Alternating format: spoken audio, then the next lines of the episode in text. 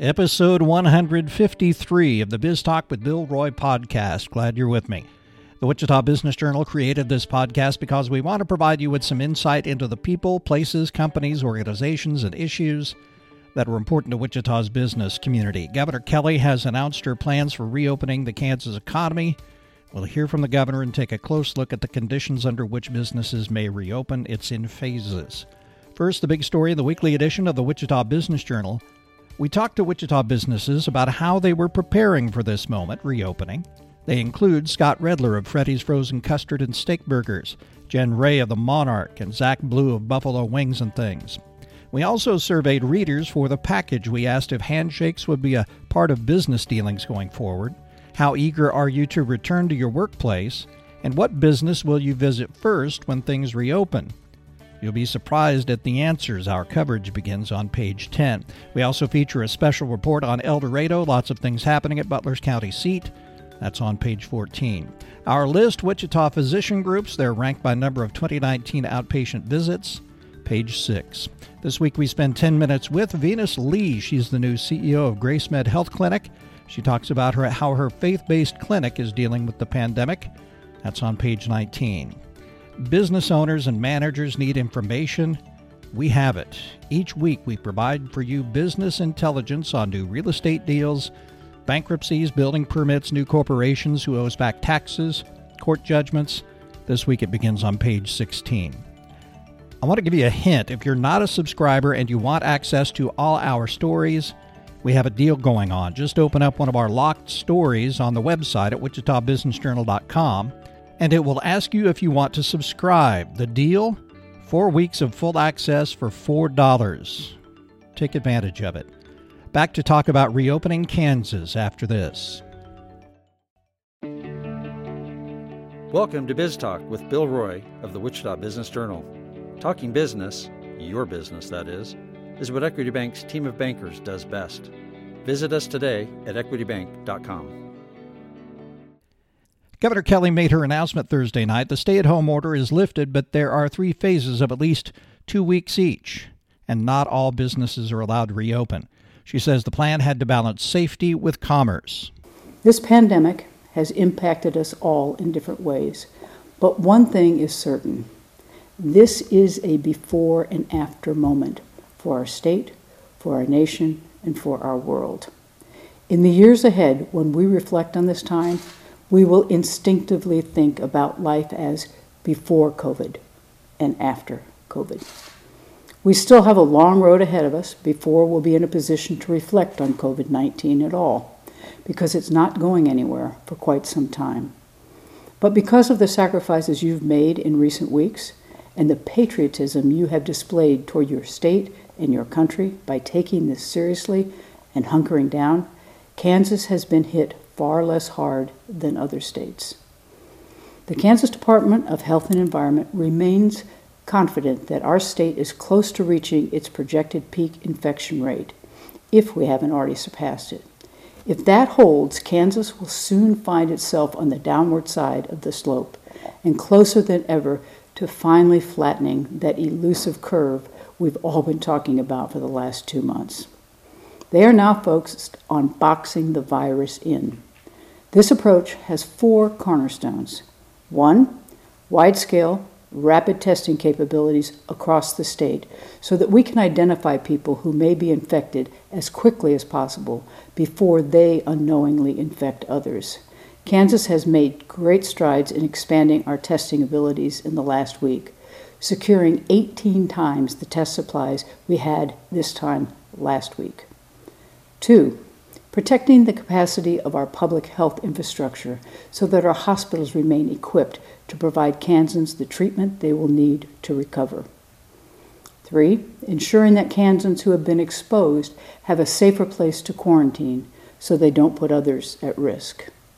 Four, recruiting hundreds of new workers for a robust contact tracing program this is how we help infected Kansans retrace their steps so we can warn anyone who may have been unknowingly exposed to the virus and get those individuals tested, arrange for care if they're ill, and stop the virus from spreading.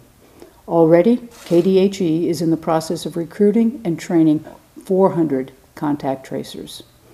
In addition to continued adherence to personal hygiene and social distancing protocols, boxing the virus in will be the key to reopening the Kansas economy and preventing additional prolonged stay home orders.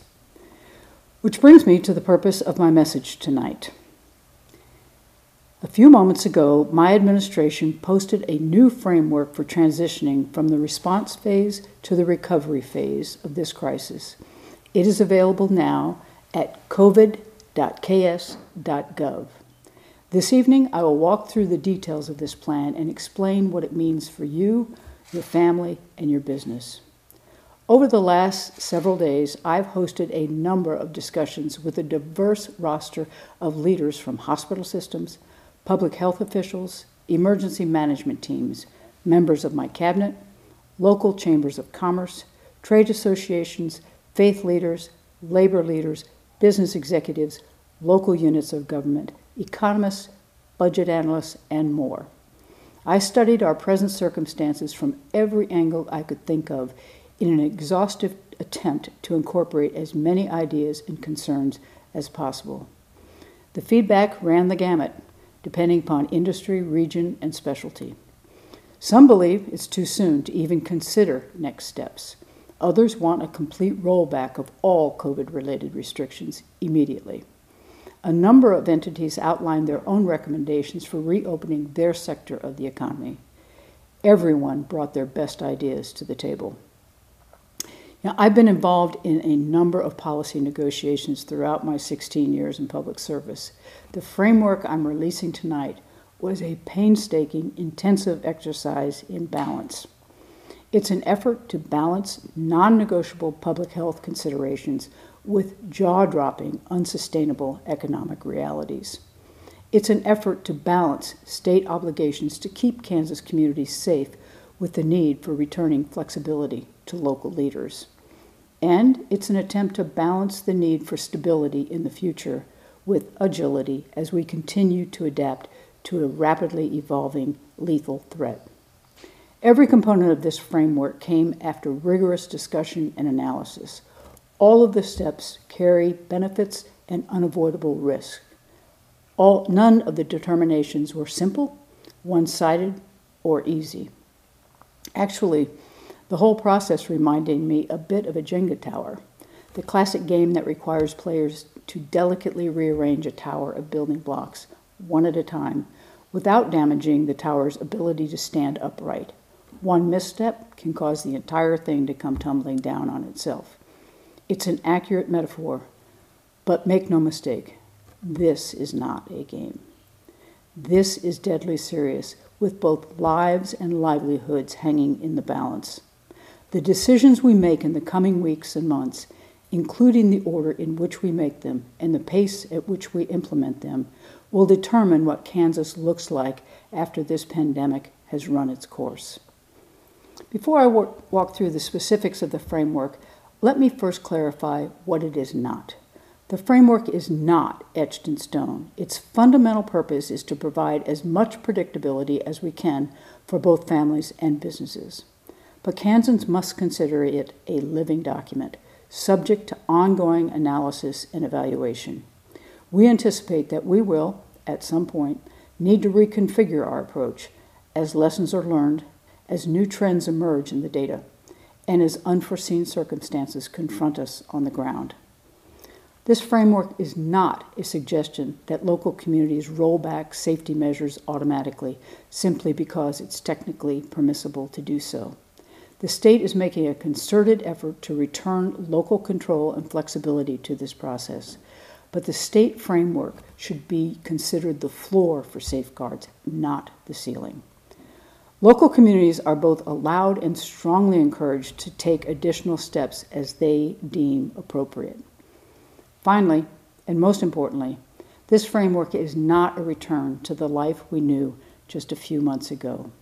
Until a vaccine for COVID 19 is developed, we must continue to adhere to the fundamental mitigation practices that have kept us alive up to this point. That means social distancing must continue. Good hygiene, frequent hand washing will remain essential. Isolation and quarantine orders issued by health officers must be followed. If your job enables you to continue working remotely, we encourage you to pursue that option. You should consider wearing cloth masks when you leave your home. Clorox, Lysol, and hand sanitizer should remain on your list of household essentials, but treat them like you would do all dangerous chemicals. Keep them out of reach of your young children. So, with those caveats, here are the basics of what will come next. Kansas will approach this process slowly, gradually, and cautiously. The framework is divided into three phases. During each phase, specific guidance is outlined for individuals, for employers, for educational facilities, activities, and venues. We've taken into consideration guidance released by the federal government, stakeholders, and public health experts. Mass gathering limitations will remain in effect at each phase, but we will scale back the restrictions at each point. The process for returning to work safely will differ for each business and will not happen all at the same time. Industry specific guidance has been included on the state website, covid.ks.gov, and of course, all of this is subject to local approval. Additionally, each phase of this process will remain in effect for a minimum of 14 days. Phase 1 will begin on Monday, May 4th, at which point I intend to lift the statewide stay home order. Mass gatherings will remain limited to 10 or fewer people. There will be some limitations on specific types of establishments, which I will speak to in a moment. But by and large, if localities determine that the time is right, businesses that can maintain at least six feet of distance between consumers and adhere to industry specific guidelines can begin to transition back to work. The state will not issue blanket limitations on total occupancy at this time. However, we will require that businesses abide by mass gathering limitations in areas of their establishments where physical distancing is difficult. This includes areas like entrances, lobbies, or break rooms. Unfortunately, certain types of establishments, simply by the nature of the services they provide, require unavoidable human contact that cannot be responsibly mitigated or distanced at the present time, especially with our present limitations on personal protective equipment. Therefore, the following establishments will not be included in the first phase of reopening bars and nightclubs, excluding curbside and carryout services, non tribal casinos, theaters, museums, and other indoor leisure spaces, fitness centers and gyms, nail salons, barbershops, hair salons, tanning salons, tattoo parlors, and other personal service businesses where close contact cannot be avoided. Similarly, certain activities and venues will also remain on pause, including community centers, outdoor and indoor entertainment venues with capacity of 2,000 or more, fairs, festivals, carnivals, parades, and unfortunately, graduations. Swimming pools other than backyard pools, organized sports, sporting facilities, and tournaments, and summer camps. I'll say again, these are the baseline standards. This pandemic has impacted our communities with varying levels of severity all communities may enact additional limitations as needed. Finally, during phase one, I also encourage Kansans to begin seeking or rescheduling non emergent, non COVID related medical care. Our hospitals have done a phenomenal job of proactively building their surge capacity over the last two months, and they are ready now to begin seeing non COVID related patients. My administration will monitor overall progress and health metrics daily. Assuming data trends continue to move in the right direction, I will issue an executive order to begin Phase 2 no sooner than May 18, 2020. During Phase 2, mass gatherings will be allowed for up to 30 individuals. The establishments specifically prohibited in Stage 1, places like fitness centers and barbershops, will be allowed to open as long as they comply with the other baseline limitations. These establishments should follow industry specific guidelines that have been posted on the website at covid.ks.gov. Non tribal casinos will be allowed to open, but only if they comply with the uniform guidelines approved by the Kansas Department of Health and Environment. Bars and nightclubs will be allowed to open at 50% of total occupancy and can, and can continue otherwise to operate their curbside and carry-out services. Certain activities and venues will remain prohibited, including outdoor and indoor entertainment venues with a capacity of 2,000 or more, fairs, festivals, carnivals, parades, and graduations, public and private summer camps. We will again evaluate our progress after 14 days, no sooner than June 1st, 2020. If all goes well, this will propel us into phase three. At this point, mass gathering limitations will be expanded to 90 individuals. All business, activity, and venue prohibitions will be lifted as long as they comply with baseline limitations outlined at the start of the process. Ideally, should all trends continue downward, phase three will culminate in a phase out of most state restrictions no sooner than June 15, 2020. This framework does not answer all of the questions I know still weigh heavily on your minds. We don't know yet what school will look like in August, or if college dorms will open to students for the fall semester. It's unclear what steps we need to take to protect our elections in August and November. I'm sure we'd all enjoy taking in a baseball game this summer, or schedule that family vacation for a much needed rest outside the house. I've heard heartbreaking stories about engaged couples left in limbo, unsure of whether they can proceed with their wedding plans.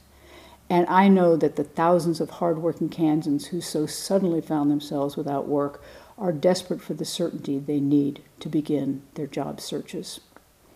Sadly, even if we do everything perfectly for the next few months, everything remains subject to the whims of this unwieldy virus.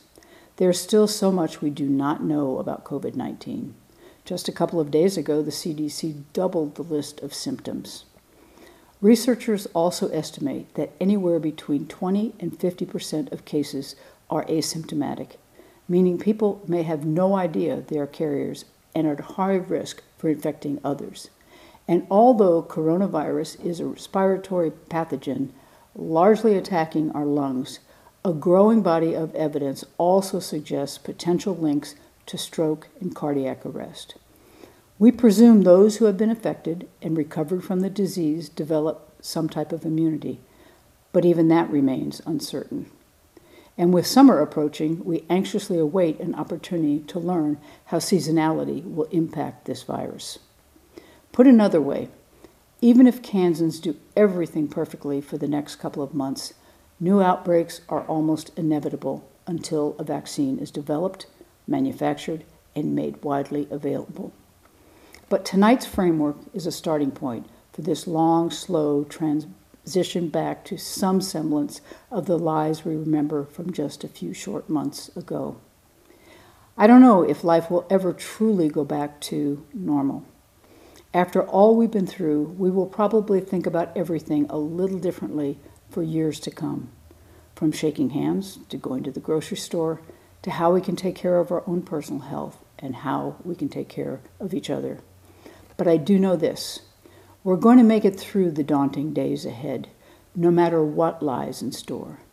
Because, as I mentioned at the beginning of my remarks, hard times have a way of bringing out the best in Kansas. When the Lindsborg police officers explained why they felt it was important to pay a visit to a 96 year old woman in isolation on her birthday, they said, We know this is tough. We want to connect with people who may be forgotten. When the Northeast Kansas farmer suddenly became a national media sensation after donating his N95 mask to a doctor or nurse in New York, he said, I was just looking to help someone out. And when the nurse from Gardner talked about why she chose to volunteer on the front lines of the pandemic, she said, Kansans love big. We love very big. I couldn't have said that any better myself. This is the spirit of generosity and grace that defines the people of this state. It's what makes me so proud to be your governor. And this is the courage and resilience that will propel Kansas to the stars through difficulty once again. ad astra per aspera. And to all the people of Kansas, God bless you, and God bless our great state of Kansas. Okay, here are the high points. Three phases of this plan beginning May 4th. You have to maintain social distance, six feet. If you go outside, she recommends you wear a mask. If you can work from home, work from home. Phase 1, no gatherings of more than 10 people. Phase 2, 30 people. Phase 3, 90 people. Maintain six foot distances between customers. Those that remain closed nail salons, hair salons, and barber shops, bars and nightclubs except for curbside and carryout, non tribal casinos, theaters, museums, other indoor leisure spaces, fitness centers and gyms, tanning salons, tattoo parlors, other services where close personal contact cannot be avoided.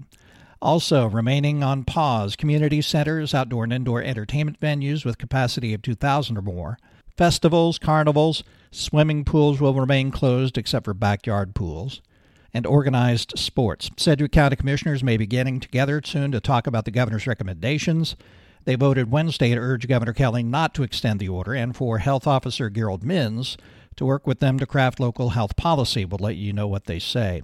Interesting to note that Johnson County leaders extended their stay at home orders through May 10th.